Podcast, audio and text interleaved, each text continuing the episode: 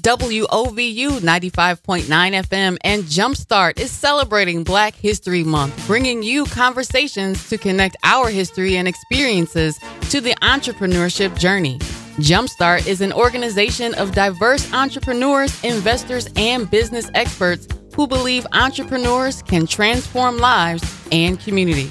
Let's jump right into it with our friend Ron Stubblefield from Jumpstart. Good day, WOVU. Like, my name is Ron Stubblefield. I'm an entrepreneur in residence with Jumpstart, and I'm your host here for our Black History Month series talking about advancing Black entrepreneurship. And today, particularly, we want to talk about civil rights and entrepreneurship. Now, I could talk about this by myself, but I'm not going to because I have three amazing women here who I would like to first introduce everyone to, starting with Miss Ella Fry from ECDI, Ms. Tamika Otis from the Key Bank Boost and Build program powered by Jumpstart, and Ms. Erica C. Pennick, the Executive Director of the President's Council. So I'd like to begin by asking Ella Fry to um, introduce herself and her organization, and then I will ask the rest of our guests to do the same. Hello, my name is Ella Fry. I'm director of the Cincinnati and Southern Ohio Women's Business Center. I'm also with ECDI, which stands for Ohio Economic and Community Development Institute. Thank you. Tamika. Hi, my name is Tamika Otis. I'm director for the KeyBank Business Boost and Build program powered by Jumpstart. I'm also founder of Kabod Consulting, where we provide nonprofit and small business consultation.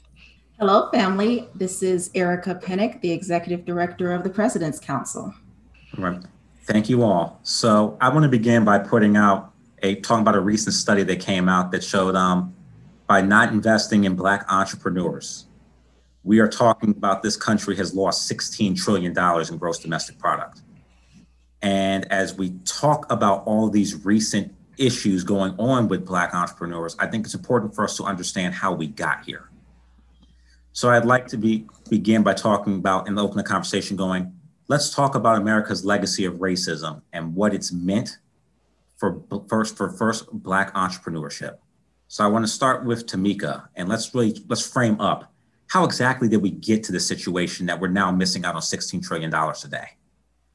Oh, Ron, that could take 20 hours. So I think the most uh, blaring thing is, you know, I, I participate on a lot of different panels where they're talking about a broken system right? And we've had these conversations a lot. And what we know is that the system as it's set up is not broken at all. It's working exactly how it was intended to work, and that's to exclude people of color, specifically Black people, from ownership, right? We know that wealth comes from ownership. So we're talking about um, the lack of access to banking systems, you know, laws that were put in place specifically for um, uh, Black people and families not to be able to own their houses, not to be able to own their businesses, not to be able to go in certain banking institutions. And so we have a long history of not having a relationship with banks. You can't have a business without capital. And so there, I mean, that's the most blaring thing for me. And we could, again, talk about a lot of varying um, issues, and I'll, I'll defer to um, my co host here um, on, on that. But for me, it's really just about the intentionality behind removing the access or ability for Black people to own here in the United States. Hmm. Ella, Erica, anything to add? I would say that access to information, because of systemic racism and discrimination, we as African Americans and other minorities have been limited to access to information in terms of developing your own business. In addition to what Tamika had said, access to capital.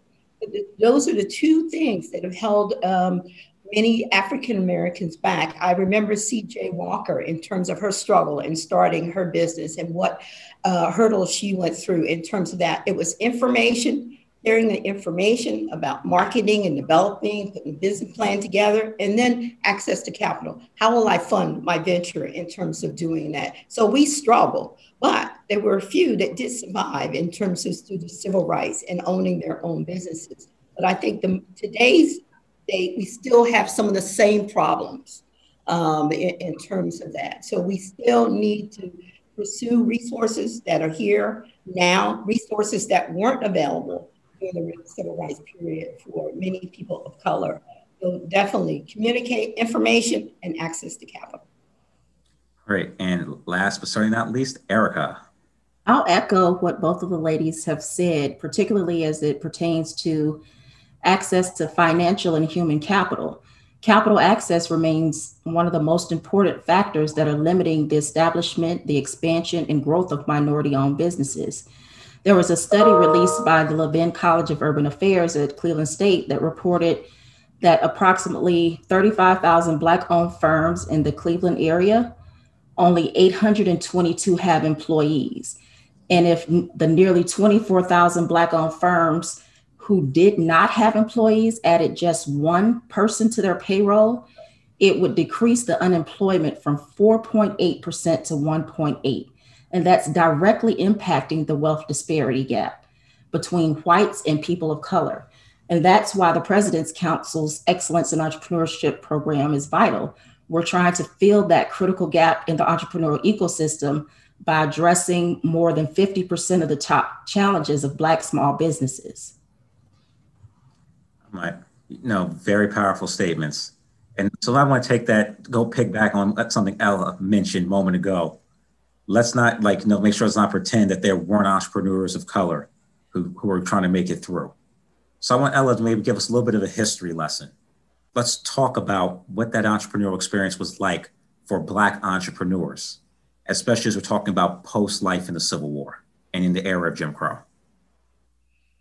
Well, I think the key thing there was the resources in terms of um, many people at that time during civil rights had limited resources in terms of they had a product and idea. There were limited support to help you develop your idea, your product. But we knew, we know that when there's a, a need for a product, uh, a need in the community which is not being met by the general population, then we have to be creative and use those resources. And like I said, Madam C.J. Walker, she did that in terms of helping uh, people of color with their hair and developing it overall, using those products on a small scale, but then growing it and growing that market. So I think that as we look at the past and go forward to the future, uh, many of that is consistency. Take your idea and develop it. You know, work with your idea and work with the resources that you have in your particular network. And I think that's what we encourage businesses to do today um, in terms of hone in on your craft, develop your craft, because that craft or that new idea will change the world as we see in terms of the example of Madam C.J. Walker. If she had not taken the lead, she was the first millionaire in terms of African American and what she did. And she knew her product inside and out, and she kept perfecting it over and over and over again. Uh, and we know the story today in terms of what that's led to. And she's just one of many that we can talk about. Uh, proud woman, uh, used her family to work with her family in her community. It's all about community and serving community and growing as well. No, wonderful. And I see Tamika nodding along. So I know she's got something to say. Yeah, I definitely do. And that's one of the great things about our program, the Business Boost and Build program, is that we are b- bridging the gap between the people who need resources and ser- services to help them maximize the success of their business and the resources that are here. There is no lack of resources or services to help entrepreneurs to meet their goals. The the gap comes from that connection, right? And and Ella mm-hmm. spoke about the lack of information, the lack of access to information. A lot of times people in our communities assume that certain organizations won't serve them. And then we have the issue of certain organizations organizations not welcoming people who look like us right? It's not a very welcoming environment and so they don't they don't access those services because it's not a, it's not a good situation or not a good experience for them. So um, you know programs like the business boost and build program where we are putting intentionality behind making sure that these resources and services which have historically not been available to these communities making sure that they are. And a lot of times that means we're not sitting in our offices anymore. We're going out into the community communities. We are making sure to take part in of events that are Black led. Um, and so we have to do things differently. I say all the time, there was so much intention behind excluding people of color from ownership. So now, in order to right that wrong, we have to put a lot of intention around making sure they are included and creating systems and programs specifically designed for us and our unique challenges and barriers. And, and let me just add that's the great thing about Black led and missioned organizations. We know our people, we are our people, and we speak the voice of our people. And I'll say what I say often it's not just what you know or who you know, it's really important who knows you. So, entrepreneurs, it's important to utilize the support organizations, again, that are Black led and Black mission with a focus of intentionality, like Tamika indicated, on you, your success, your scalability, your thriving, your sustainability. Like, very well said. And there's a thread through all your three comments that I want to jump on now as my follow up question. No, it was pretty much alluded to by everybody that at some point you're going, something is not being met. And when we think about Madam C.J. Walker and others, for example, we recognize the one key thing that helped them successful, even when people weren't trying to give information, even people weren't trying to give the capital. It's Black needs weren't being met.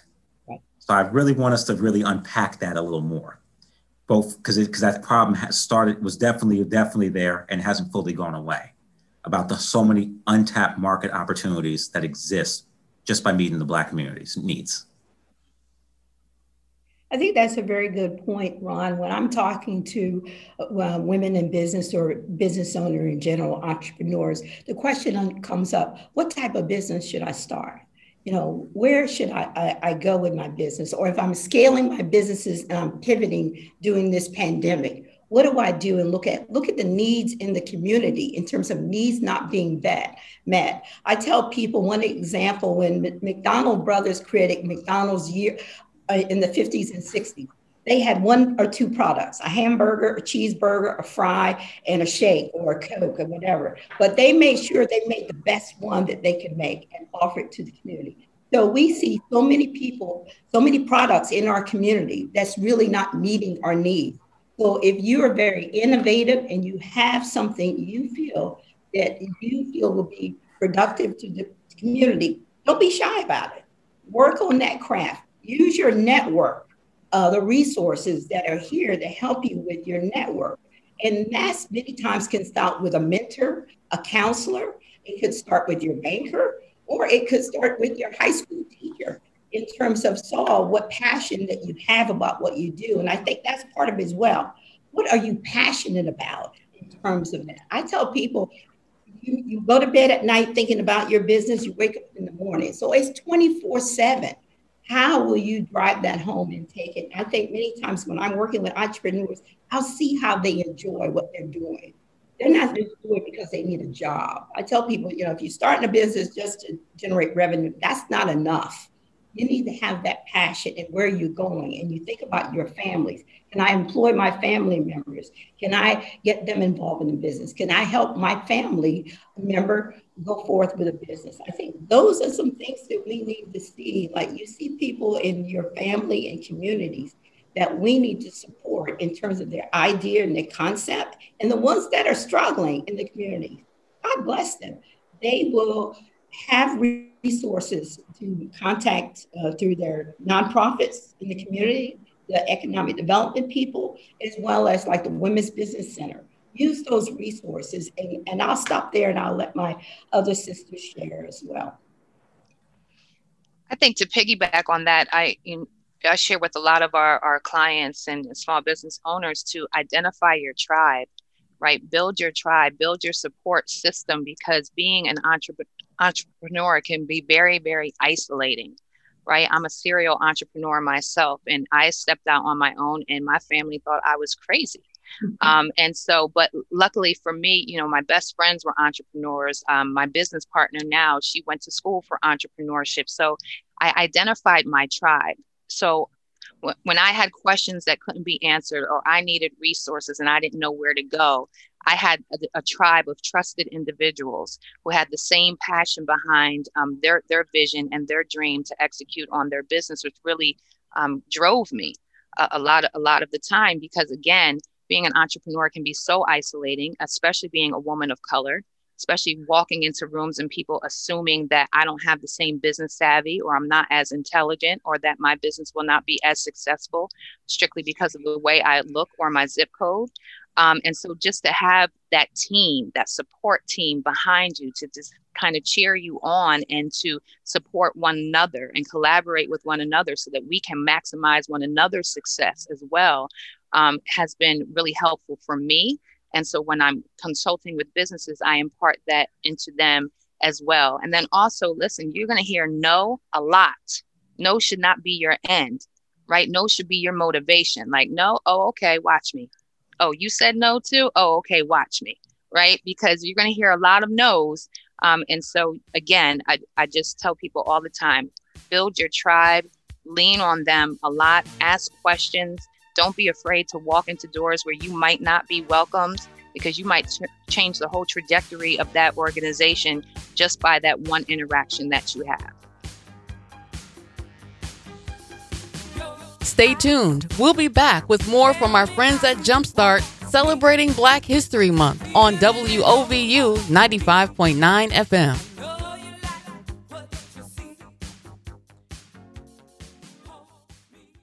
Hi, this is Joy Johnson, Executive Director of Burton Bell Carr Development, also referred to as BBC. When you hear BBC, you may think of the British Broadcasting Company. We are actually named for three community leaders who served the Central and Kinsman neighborhoods in the past Lonnie Burton, James Bell, and Charles V. Carr. Residents of the Central and Kinsman neighborhoods may be familiar with those names because we have the Lonnie Burton Recreation Center, we have Charles Carr Avenue in Garden Valley, we have the James Bell Pool on East 71st Street in Central. Many of our residents were alive when those three leaders served the community. Folks outside of the community sometimes think we're a law firm, a CPA, or that Burton, Bell, or Carr are people who work here and founded the organization. They were all deceased when Burton Bell Carr was founded in 1990,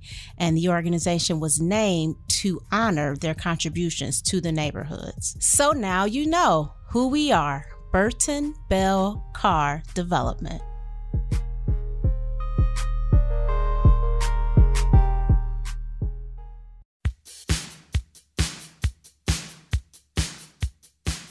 Welcome back to Jumpstart's Black History Month conversations here on WOVU 95.9 FM. Let's join our friends from Jumpstart and Ron Stubblefield, our host. All right, so as we go on that, I mean, one of the things that's really intriguing to me when I look back at, say, the 40s and 50s, you know, yes, we can talk about we still don't have enough black lawyers. Yes, we can talk about enough black accountants. Yes, we can talk about enough black doctors. Yes, we could talk about enough black comp- cab companies. But we noticed even then, we still had those. You know, they were still there in the community. So one of the questions I have for Erica, you know, as her was one of the things President's Council does a phenomenal job of, it's making those connections. How do we help people get better connected with the amazing Black businesses that already exist? As I said, it's a, it's about who knows you. So the businesses that we serve, we have many, many major corporations that call us and say, Do you have XYZ company that can do this thing? And so it's incumbent upon us to make certain that we know the businesses. We have existing relationship with ships with those business owners. So when majority companies attempt to say that there aren't qualified suppliers in these areas, we can push back and give challenge with um, absolute resolution to that and say, here's who can. Um, I would say that business owners definitely need to get involved with their local Black business chamber. They need to have access and make connections with these again, Black led and missioned organizations that have their focus on serving our communities. I think also volunteering in your community, taking leadership roles in, in, terms of that. I know that many entrepreneurs are very busy running their businesses, but that networking, um, building those relationships, uh, is very important. Yes, being a member to the African American Chamber of Commerce, the Women's Business Center, uh, other groups like that, that's important, but also within your community where your school districts are overall. I'm sure there are programs for entrepreneurship and youth in the area as well. Also, your lending community as well. It's very important to sustain those relationships in terms of credit you may not want to look for funding now, but that relationship with your local banker, does your banker in the community know who you are and what products you serve overall? Uh, we have a directory we like to share with our minority owned businesses and women owned businesses. It's very important. We are contacted many times by companies says, I want to do business with Black entrepreneurs overall in that particular area of interest. So that's why sharing what you do with your community, I always say it should not be a secret. I should not have to find out through the grapevine uh, who my Black attorneys are, Black dentists in the area. Uh, share it, uh, whether it's church groups. I know that we're a little isolated now overall, but there's still ways of reaching out to the community. And you, and word of mouth travels very fast in terms of, um, I use the example of that restaurant. Where's that restaurant with that secret recipe? Who makes those sweet potato pies? Patti LaBelle is not the only one that has those sweet potato pies. if you found a business, share that with your sphere of influence and give them their name, give them a referral. Uh, you can go on different areas and comment about businesses you uh, enjoy and support and help promote them. Have social media now to help spread the word about the African American businesses in our community. People do want to support them. So don't keep it secret. I think we share it with our network and our community, and the business owners need to be active in the community as well. I think, and also to add to that, um, I know when I was starting my business, I again um, had a lot of intention about um, hiring other Black owned businesses to help me with my services. So my accountant is Black, right? There's not a Black owned bank near me, but um, I opened an account at KeyBank. There's a KeyBank two minutes from me, but I went 30 minutes out to where there was a Black female branch manager because I knew that having my account there would help her numbers.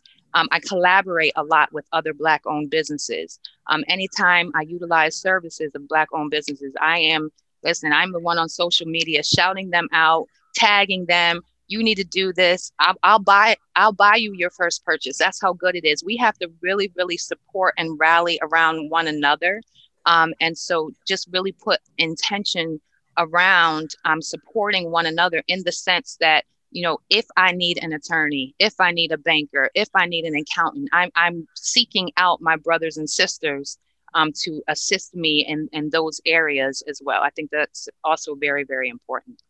All right, great. So as, and I think this piggyback something I see on social media way too many times. We don't be supporting black owned businesses. And I really want us to unpack that, you know, um, because um, I just heard from a, a brilliant, talented sister and another sister and another sister that they're out here supporting. So I'm, I want to know is who's this we? I'm curious thoughts about that. You know, I, I, think that that's a myth. I, I work with, uh, oof, at, at this point, hundreds and hundreds of businesses across four markets. And that's just with the Boost and Build program. And so there's just been like historically this, I don't, I don't even know what to call it, where you're not going to get the same same service or the same excellence at a black owned business and that that has not been um, my experience at all across the board you know and, and that's the same for any any business. Some of them are not good at customer service. You don't get a good service as well as you know a, a black owned business. But overwhelmingly and that's I, am telling you i get my laundry detergent from a black owned business. Mm-hmm. um, I, I, get my eyebrows done by a black owned business. My nails are done by a black owned business. My hair is done by a black owned business. And they provide excellent stellar service. It's not even just about the service. It's also about the experience mm-hmm. right I'm around my tribe when I get there. I feel welcomed when I get there. I'm I'm happy to walk in the door. I'm talking to my sister girl when I'm getting my eyebrows done or when I'm getting waxed, you know. And and so it's not just about the service or the product for me. It's about the experience. And in my experience, and again, I interact with hundreds of businesses across several, several markets. Overwhelmingly, my experience with Black owned businesses has been amazing. And, and so that should be the narrative. So even when we're around one another and we're hearing that I don't support black owned businesses, and we need to push back on that. Like, whoa, whoa, whoa, whoa, whoa. That's not that's not our truth. Like we're we're not going to allow you to continue to um, carry that narrative on and give examples. Boom, boom, boom, boom, boom. Try them out if you don't believe me because that that is just not our truth. Uh, we are just as excellent, if not more, than any other business. And the more we support one another, the more we collaborate with one another, the more we partner with more, one another, the better our businesses are. I echo that same sentiment. I drive at least 30 minutes out of my way to go to my black dentist. My husband said, Why do you do that? There's a dentist, you passing four or five. It's the experience, the quality of service I've been hungering for. And here it was that I can support an African American dentist in terms of that. So I agree. Uh, supporting Black owned businesses, my experience has been excellent uh, overall. And I would encourage other people to try it, you know, and, and refer other friends, take your friends to the Black owned business as well. So they know that you're just not uh, referring them just to say, let's do it. But yes, I agree. I absolutely agree with both of you. And certainly, I believe Tamika and Ella, you both mentioned about making certain that when you have a great experience, to shout it out on social media. Make sure you tag that company. When you do see someone on a, a platform that asks for a recommendation, make sure that you make that recommendation to that Black company and that you tag that person. Our Black businesses are doing great work, giving great service, and going above and beyond. We work with them every single day. And if you need a recommendation, call the President's Council, call ECDI, call Boost and Build. We will certainly give you the names of those organizations. Absolutely. Uh, yeah. And I just want to, by the way, take a time to say, um, I'm forever thankful for Erica when I came to Cleveland and went, let's do lunch. She went black on spot, right? And I went, yep, you got Rex. And I got a 30 restaurant recommendation list. I made the point to work through each and every one. And I can't pick a favorite because they're all that exceptional. So as we go here now and we talk through, people often ask, ask me, well, that's fine, Ron, but why is entrepreneurship something you really consider a light of a civil rights issue? And they start telling me about housing. They keep talking to me about my schools are failing. They keep talking to me about, frankly, insert issue of disrepair. They're going, those are civil rights issues. How does entrepreneurship tie into being part of the larger solution to all these issues?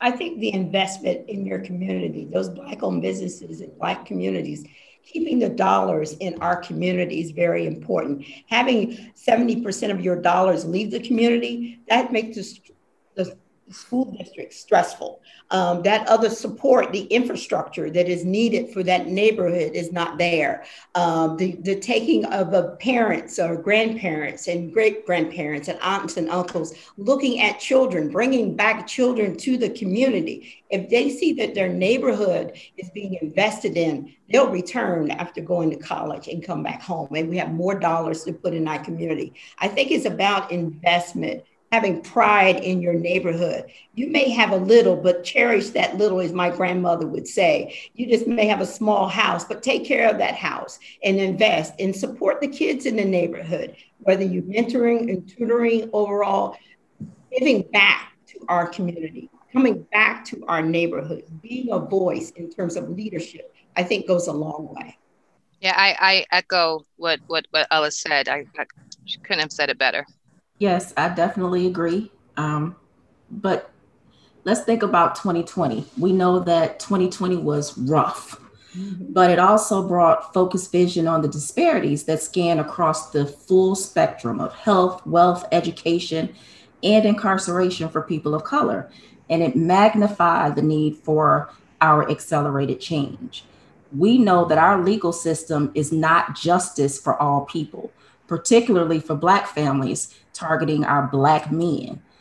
This is resulting in absentee fathers, lack of positive male figures to pour into the life of the young children left at home, lack of the father figure being the first man to tell that young child they are valued. And when someone serves time, they come home, they can't get a job, can't get a place to live. And then we wonder why some of them go back to a life of crime. It seems there are limited opportunities, certainly none that we don't create for ourselves. And this is why the President's Council has, for, more than two decades, focused on being an engine for Black business growth.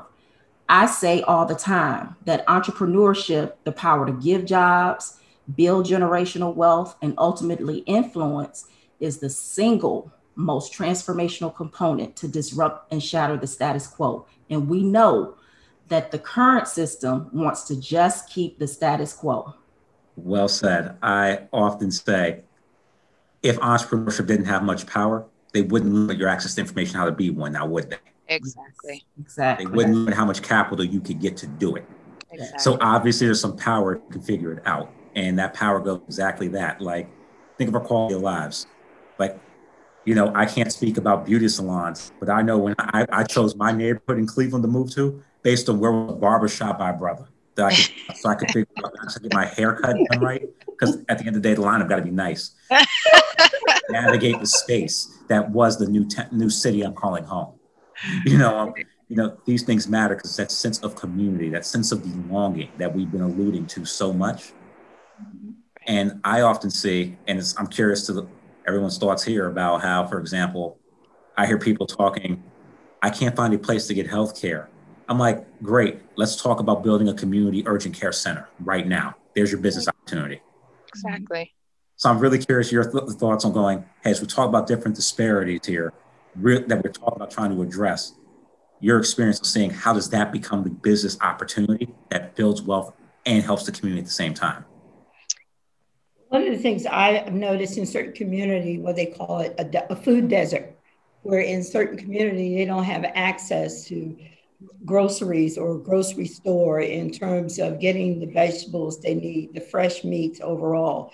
That is an opportunity as well. Uh, we, we have communities where we have a number of fast food places, but then we need to look at our community from a nutritional standpoint health is part of it you know we want a healthy community but we want healthy families as well and and having those lessons about the market in our area how can we bring more markets back into our area that are blank owned? Maybe we need to consider joint ventures. I have nothing against Kroger in terms of what Kroger has done in the community, but I think that African Americans, we can pool our dollars together and have our own markets in our communities, go back to those days where we would have that and support those uh, resources that we have and bring in what we want in terms of fresh food.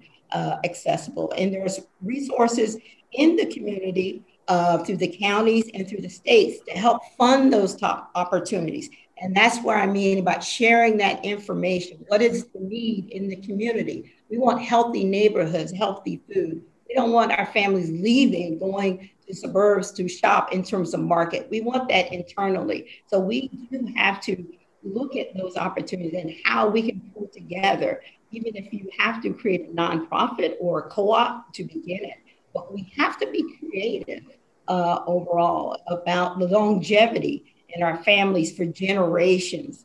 So, employment opportunities, if we have more businesses in our community, we can employ more people, putting them to work in our community.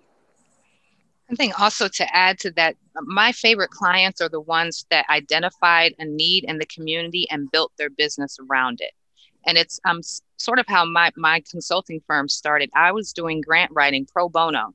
I just loved having the ability to to write grants that funded grassroots nonprofit organizations that were serving my community. And it was a friend that said, Tamika, that's awesome, but you know that that's a business too, right? So you could do that on other levels too. You can do some pro bono work, and so that's how my business started. It was really out of um, serving a need from my community. And many of my clients that have such passion around their community and have built their business around identified needs in their community are very, very successful. and they're hiring locally and they're changing the dynamics, right? And the visuals around their community. I'm working with a client right now who is a nurse by trade, and she's seeing the devastation of COVID, not just um, as it relates to health and, and death, unfortunately, but just the devastation of families. Like for people who do survive, but we're out of work for five months. Like, how do, where do I start? What, what, what, do I do? So she's building this concierge service. Say, hey, you can call Miss Fulcher and she's going to let you know all of the resources that you need. She's kind of like wrapping her arms around these families. And when she came to me, it's just like, yes, this is what it's all about is us supporting and serving one another, identifying your purpose and your passion, identifying a need in your community and building your business around that. Um, my son is he's 18 years old and he's looking to build his own business right now. And he asked me he's like i have all these different things and i don't know which one i should pursue. I said well what are you most passionate about? What would you do even if not a dollar came to you to do it and his answer was just like this you know? And especially in our communities where there are so many challenges and barriers and obstacles and needs there is so much opportunity for you to build a successful business that is also serving and supporting your community. I think about the ways in which many of our businesses had to to adjust over the last year. And many of the things that they were doing to survive they did not think that that was a viable solution but it became a quality pivot for them in their business. When we think about contactless delivery. There are things that I have delivered now that I never thought that I would have had delivered before. And there are things that I don't have delivered that I'm like, why aren't you delivering that? So now I'm saying to myself, Erica, you need to go out and start that business because somebody else is sitting at home thinking, I don't want to go do that either. So, so yes, let the needs are there just just don't be afraid to step out and do it. That's right. Uh-huh. All right, wonderful. And um, Erica, when you're ready, you know you got three supporters already right here for you. Absolutely. Thank you. Stay tuned. We'll be back with more from our friends at Jumpstart celebrating Black History Month on WOVU 95.9 FM.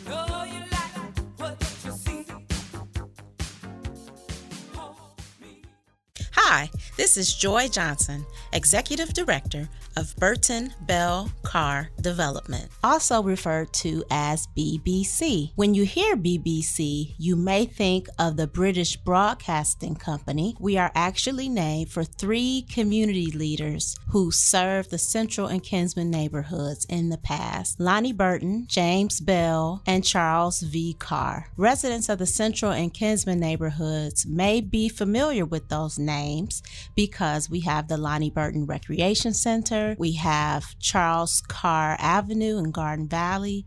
We have the James Bell Pool on East 71st Street in Central. Many of our residents were alive when those three leaders served the community. Folks outside of the community sometimes think we're a law firm, a CPA, or that Burton, Bell, or Carr are people who work here and founded the organization. They were all deceased when Burton Bell Carr was founded in 1990, and the the organization was named to honor their contributions to the neighborhoods. So now you know who we are Burton Bell Carr Development.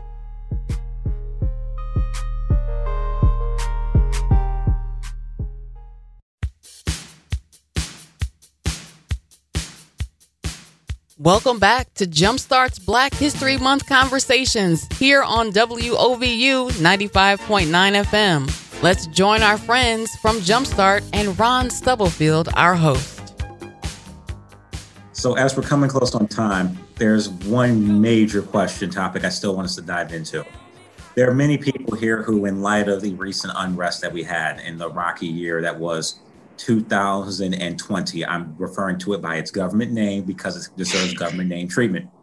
Um, and what we recognize, many people want to be good allies. They want to enter the space. They want to help support Black entrepreneurs. But we also know this is their first time into that space. What are some guides and counsel that you want to provide for those trying to be allies, to be mindful of so they don't cause more harm than good, to our communities at a time when we can't afford that.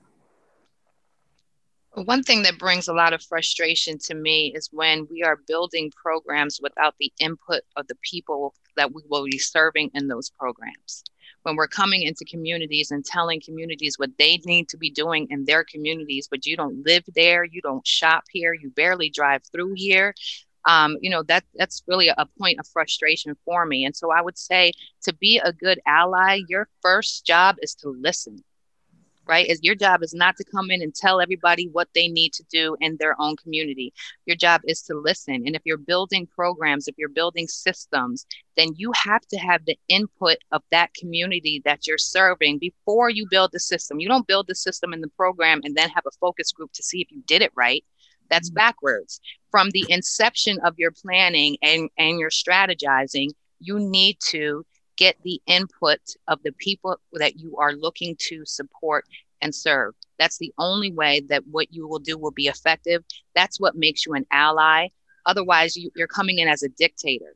And then you're wondering why we're not receptive to your information, why we're not coming to your events, and why we're on social media telling you that you're a fraud, right?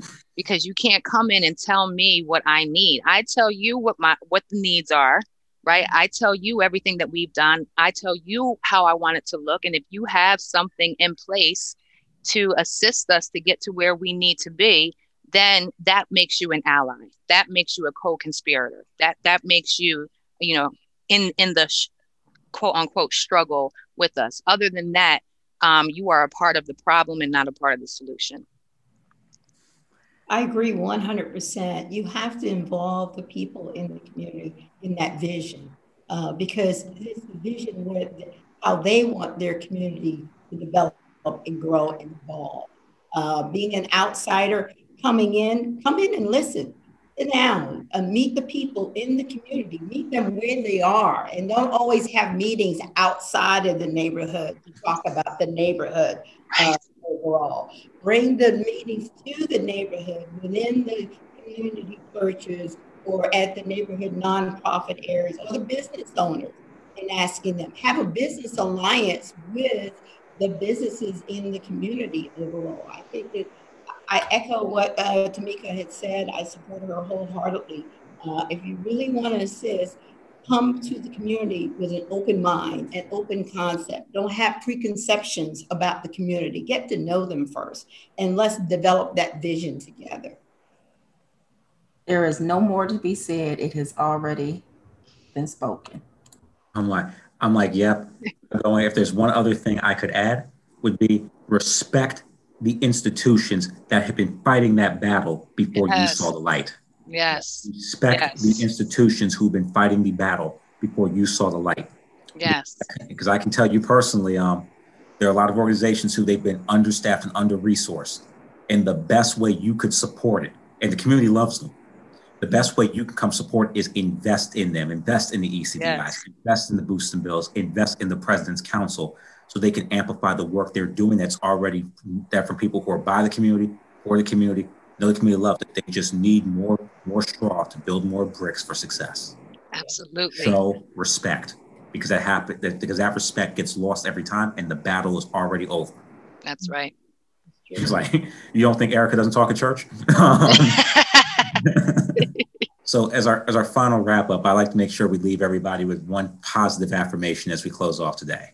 Um, so I'm going to go ahead and start with Ella, um, and it can be anything about entrepreneurship, about final takeaways.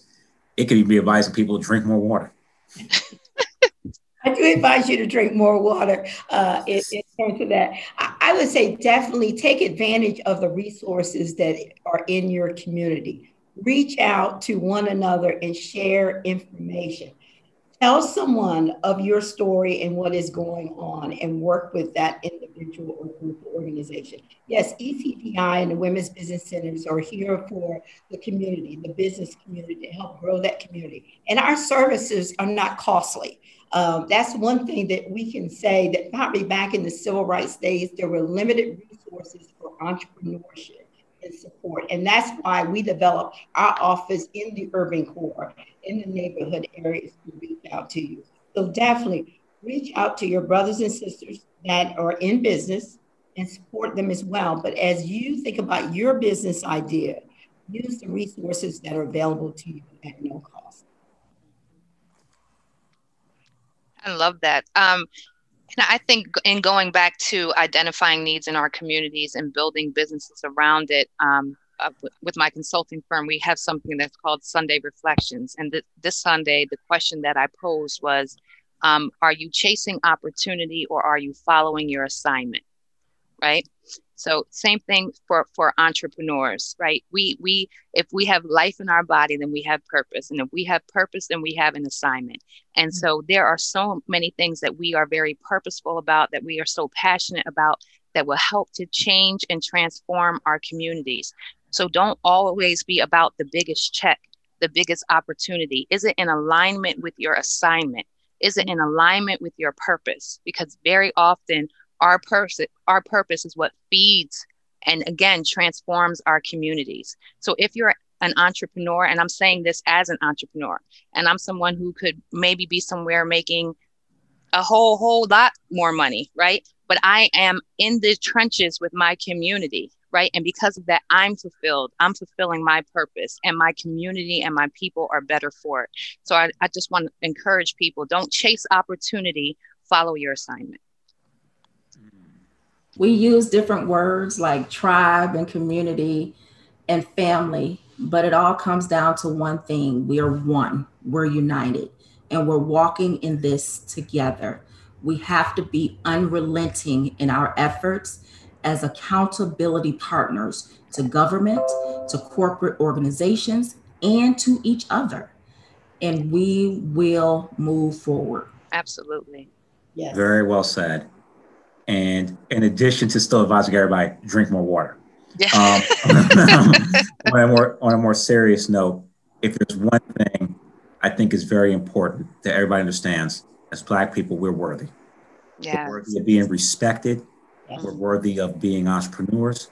We're worthy of being invested in, and we're worthy of leading. Yes. And as we take nothing else from this se- section here, from all the beautiful advice we were given, is that there's resources to help you. There are people rooting for you. Yes.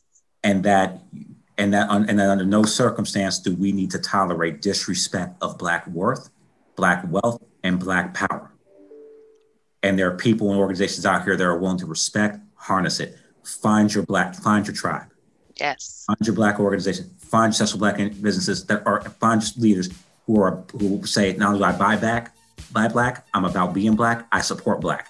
And I promise you, we do those three things. The rest will take care of itself.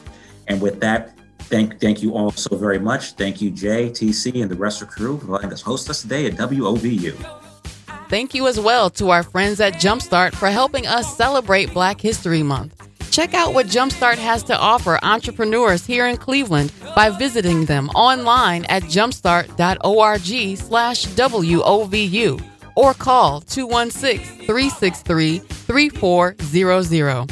Be sure to tune in to Jumpstart Fridays every week at 10 a.m. right here on WOVU 95.9 FM, Burton Bell Carr Community Radio.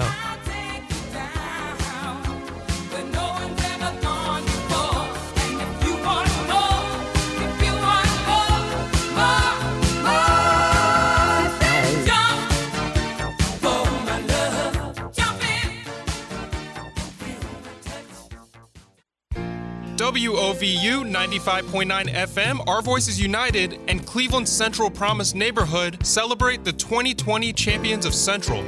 Champions of Central are individuals who live or work in the historic Central neighborhood who keep alive the promise of a vibrant and thriving community for future generations. Let's meet one of the 2020 Champions of Central, Walter Patton, it was great to be honest. Like like you said, we didn't know who was nominating us or who picked us, so it was a surprise. It was a not saying that it was overdue, but just glad that it was recognized. You know what I'm saying? I'm a I'm a um what a fourth generation essential. So my great great grandmother, my grandmother, my mother, now me. So I know what it was like when it was great. It's kind of on the downside, but we can get it back. I'm 33 years old and I've been in the community for 33 years, like as a resident. You know what I'm saying? So I've been there my entire life and I've seen when it was good and I've seen the ups and downs of it. So that's why I do it because I like the greatness. Like I know the, um, you know, the Carl, and Louis Stokes, the Jesse Owens, the Langston Hughes, the Frank Jacksons. Like I come after that. So, you know, I honor that. You know what I'm saying? So I created a youth program, a youth initiative called Create Art Not Violence, and that's to help kids overcome their traumatic experiences through art. Art meaning poetry, film, painting, drawing. We even had athletic days. So that kind of flourished during COVID because all the kids was out of school. So I had over 60 kids inside of my um, Create Art Not Violence initiative inside of Friendly Inn. I was blessed to be able to use that space during COVID because while the Rex was closed, we was open. I'm an artist, so I'm a poet. Um, I'm a film director as well. You know what I'm saying? So I got over 20 short films. My documentary Bridging the Gap, which was a part of the One Garden Valley initiative, when I host the youth open mic here, I did an overall documentary on it, and um, it was kids from all over the city of Cleveland coming together through art and hip hop. Every day is substance. Every day I'm in the community. Um, one time I went viral for reading books to the kids in the Alfred community. That's where I'm from. So I think I just stood out more because I'm always active. Like I'm always on the go. And then, like I said, I've been a resident my whole life there with the Environmental Health Watch. That's what I do the Lead Initiative with, Lead Resource Center. And that's been going on, I think, for like the last six months. And we've been all over the city of Cleveland, all 17 wards just um, raising awareness on the importance of lead poisoning, providing resources to make homes lead safe. What changed it for me was in 2005. I had a cousin from across the street over in Garden Valley named Leonard Pinson, and he was murdered right in front of Lonnie Burton, shot in the head. And three months later, there was a young kid named Brandon Davis from the 30th Projects, and he was only 11 years old, and he got gunned down right in front of me. So when I start seeing it, I'm like, man, I gotta do something different because if not, I'm gonna be like this. You know what I'm saying? Or I'm gonna be on the other end and in jail for doing it when I'm at home, these kids would come knock on the door. Like if they see me on social media, they see me outside playing with the kids, and like say it was the day before, they'll come like it's our turn. Like, can you come play football with us? Can you come ride bikes with us? So yeah, like that's the they um they see me, but you know you got a lot of them. To be honest, you got more that's taking a turn for the worse because they see the money, they see the cars, they see the glamour and the glitz. Then they see me over here. I'm not as flashy, so it's like okay, Ward, I see what you're doing but everybody over here. So it's kind of like a tug of war with me and them. Because you got a lot of older guys that's my age who's promoting the negativity. You know, one thing about me, I had a kid at 17 years old. You know what I'm saying? So I was moving fast, and um, I had to move fast. You know, I had a lot of things going on in my life to where I had to be an adult at an early age. So just trying to get them to stay a kid. Like, don't don't underestimate your experiences of being a kid. Go out there and play football. Sign up for the basketball team. Join the chess club. Do kid stuff. Because at 16, 17 years old, we was out smoking marijuana, out out with the girls, doing the negatives. So I try to encourage them to just remain a kid. Like don't grow up too fast because that's the worst thing that can happen. So what I see that other people don't see is a bunch of unique individuals with talent, but it don't get glorified like the violence. Another thing that I do see is a lack of education, right, in the central community. And I'm not talking about the CMSD community, I mean, ed- education. I'm talking about the, um, the education of life skills like your 501c3, how to get an LLC, how to become a 1099, a self contractor. I'm a 1099. We so we so motivated to become an employee. Like we're not motivated to become an entrepreneur because there's no platforms that teach that. You get what I'm saying? There's no platforms to teach real estate and how to go about that. If we can get at-risk youth, which is ultimately leads to teenage pregnancy, in this one space and raise them together, that's what create art not violence. That's my vision is to is to change Central by the youth. The younger we start and we raising them all together for a better community, I think it'll work.